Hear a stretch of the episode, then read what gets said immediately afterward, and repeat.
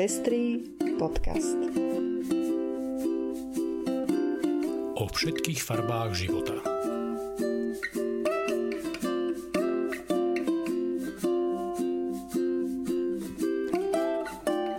Vítame vás pri 45. vydaní Pestrých správ. Toto sú informácie, ktoré prinášame. Duhové vlajky na Slovensku sa stali terčom útokov. Chorvátsky arcibiskup prosí homosexuálov o spravedlnenie. Prezidentka Zuzana Čaputová upozornila na násilie voči LGBTI ľuďom. Aktivistky v moslimských krajinách používajú šariu na obhajobu svojich práv. Anna Záborská opäť útočí na práva žien. Mladí Poliaci húfne opúšťajú katolickú církev. Ja som Lucia Plaváková. A ja som Ondrej Prostredník. Nájdete nás aj na portáli Patreon. Ďakujeme, že viacerí z vás nás už podporujete a tešíme sa, že vám záleží na šírení osvety v oblasti ľudských práv a ochrany menšín. Ak sa chcete pridať k našim podporovateľom, nájdete si náš profil na patreon.com. Srdečná vďaka a príjemné počúvanie. Duhové vlajky vyvesené pri príležitosti Medzinárodného dňa boja proti homofóbii, bifóbii a transfóbii sa neobyšli bez újmy. Vlajky, ktoré vyseli pred A4 v Bratislave, odniesli holohlaví muži. Neviem, či nimi chcú mávať na futbalových zápasoch, ale A4 ich rýchlo nahradila novými, za čo jej patrí vďaka. O niečo horšie dopadli vlajky v Žiline, kde ich rovno podpálili. Verím, že tieto činy budú riadne vyšetrené a hlavne, že sa ich počet bude v budúcnosti minimalizovať. Ospravedlňujem sa homosexuálom za to, že sa ešte stále môžu cítiť odmietnutí cirkvou, napísal pri príležitosti minulotýžňového Medzinárodného dňa proti homofóbii, bifóbii a transfóbii chorvátsky arcibiskup Matej Uzinič. Arcibiskup dodal, že mnohí katolíci ešte stále nechcú prijať usmerenia pápeža Františka z roku 2016 z dokumentu Amoris Letícia, v ktorom žiada, aby sa v cirkvi k ľuďom pristupovalo s rovnakou úctou bez ohľadu na ich sexuálnu orientáciu a aby cirkev predchádzala akémukoľvek odstrkovaniu ľudí na základe ich sexuálnej orientácie. Chorvátsko, ktoré je väčšinovo katolíckou krajinou, v posledných rokoch výrazne liberalizovalo právne normy vo vzťahu k sexuálnym menšinám. Napriek tomu sú príslušníci tamojšej LGBTI komunity stále vystavení mnohým útokom.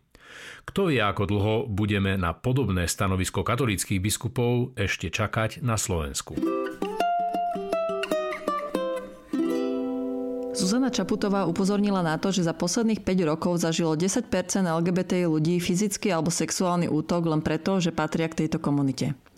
Za touto štatistikou sa skrývajú konkrétni ľudia. Sú to naši susedia, spolužiaci a spolužiačky, kolegovia a kolegyne, priatelia a príbuzní, podotkla prezidentka. Vyzvala ľudí, aby nedali vo svojom živote priestor žiadnym prejavom násilia, diskriminácie a nevraživosti. Vyhlásila, že pred nenávisťou si nemôžeme zatvárať oči. Aktivistky v moslimských krajinách začínajú používať šáriu na obhajobu svojich práv. Tento súbor pravidiel, ktorý obsahuje drakonické tresty za manželskú neveru či nevhodné oblečenie žien, poznáme v našom prostredí skôr ako symbol útlaku žien v niektorých moslimských krajinách. Hoci to nie je zákonník v pravom slova zmysle, pre krajiny, v ktorých je islam rozhodujúcim náboženstvom, slúži ako východisko aj pre tvorbu civilnej legislatívy.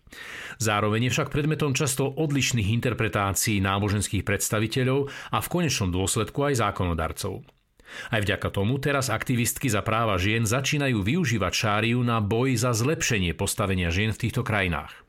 Mark Fatih Masud, profesor politických a právnych vied na Kalifornskej univerzite, na základe svojho výskumu v Somálsku hovorí, že šária umožňuje rôzne interpretácie a neexistuje len jeden jediný správny spôsob jej výkladu. Aktivistky, s ktorými som sa rozprával, vidia v šárii inherentný feminizmus.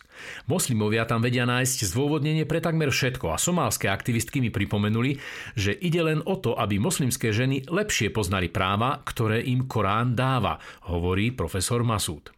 Napríklad jedna z aktivistiek, ktorá bojuje za právo dievčat na prístup k vzdelaniu, poukazuje na to, že šária prikazuje aj vzdelávanie dievčat. Pripomína, že aj prorok Mohamed vyučoval ženy a rovnako to žiadal od svojich nasledovníkov. Zdá sa, že islám začína vstupovať do rovnakej fázy ako kresťanstvo pred niekoľkými storočiami, keď pod vplyvom spoločenského tlaku na zrovnoprávnenie žien začali teológovia zdôrazňovať biblické texty, ktoré umožňovali interpretáciu v prospech posilnenia spoločenského postavenia žien.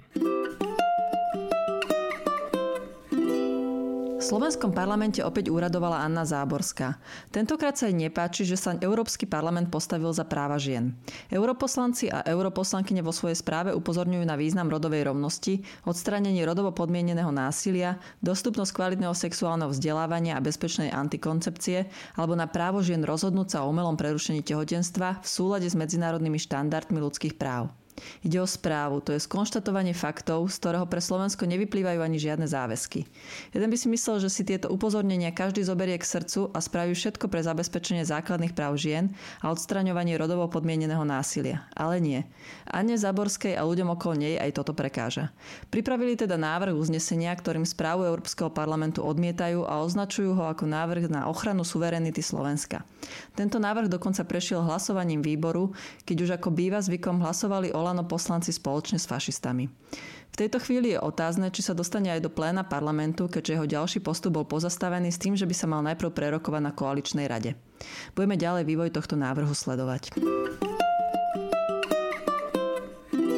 Zdá sa, že v najbližších rokoch si budeme musieť poopraviť zažitý slogan Čo Poliak to katolík. Už niekoľko rokov, podobne ako na Slovensku, prieskumy naznačujú veľkú priepasť medzi formálnymi katolíkmi, ktorých je v 38 miliónovom Polsku necelých 33 miliónov, a tými, ktorí naozaj aj chodia do kostola alebo sa nejakým spôsobom zúčastňujú na živote cirkvy. Tých je totiž len okolo 10 miliónov. Najmä pre mladých Poliakov katolická cirkev stále viac stráca na svojej autorite. Takmer polovica z nich po roku 1989 prestala chodiť do kostola a za posledné dva roky sa tisíce z nich rozhodli aj pre formálny krok, teda vystúpenie z cirkvy. Výskumy tento pohyb spájajú s pedofilnými škandálmi mnohých katolických kňazov a výrazným zasahovaním klerikov do politiky, ktoré viedlo k významnému e, obmedzeniu interrupcií podľa učenia katolickej cirkvi. Zdá sa, že pokusy konzervatívnych cirkevných kruhov o tzv. záchranu národa pred liberalizmom majú presne opačný účinok. Kto vie, či sa z tohto trendu poučia aj slovenské cirkvi a prestanú po vzore svojich polských susedov presadzovať v politike vlastnú predstavu o kresťanskom Slovensku. Vo štvrtok 27. mája sa uskutoční online diskusia na tému Strašidlo rodovej rovnosti. Prečo je gender, rod takým háklivým slovom v slovenskej spoločnosti? Prečo sa stáva nástrojom ideologického a politického boja? Ako sme na tom s rodovou rovnosťou na Slovensku? Pred akými výzvami stojíme? Osciluje slovenská spoločnosť medzi bigotnosťou a xenofóbiou a liberálnym progresivizmom? Na tieto iné otázky sa pokusí nájsť odpovede politológ Jozef Lenč spoločne s Olgou Pietruchovou a so Zuzanou Brixovou. Nalaďte si online 27. mája o 19.00 na stránke Mali Berlín. Dnes to odo mňa nebude pozvanie na podujatie, ale k sledovaniu filmu. Uplynulý víkend služba Netflix pridala do svojej ponuky film z roku 2018 Boy Erased, chlapec odstránený. Je založený na skutočnom príbehu rodiny baptistického kazateľa a predajcu aut, ktorý keď zistí, že jeho syn je gay, presvedčí ho, aby podstúpil program na zmenu svojej sexuálnej orientácie. Film veľmi jasne ukazuje, ako drasticky a neodborne programy tzv. konverznej terapie v USA fungujú a ako ničia životy ľudí. Tento príbeh má šťastný koniec a kazateľov syn aj vďaka zásahu empatickej matky, ktorú stvárňuje Nicole Kidman a zmeny otcovho postoja môže odísť z tábora pre konverznú terapiu a začať úspešnú kariéru literárneho autora. Film je spracovaný podľa autobiografického románu, ktorý Gerard Conley venoval svojim rodičom. Určite si nájdete čas a pozrite si ho. A to je už všetko z dnešného vydania Pestrých správ. Do počutia o týždeň.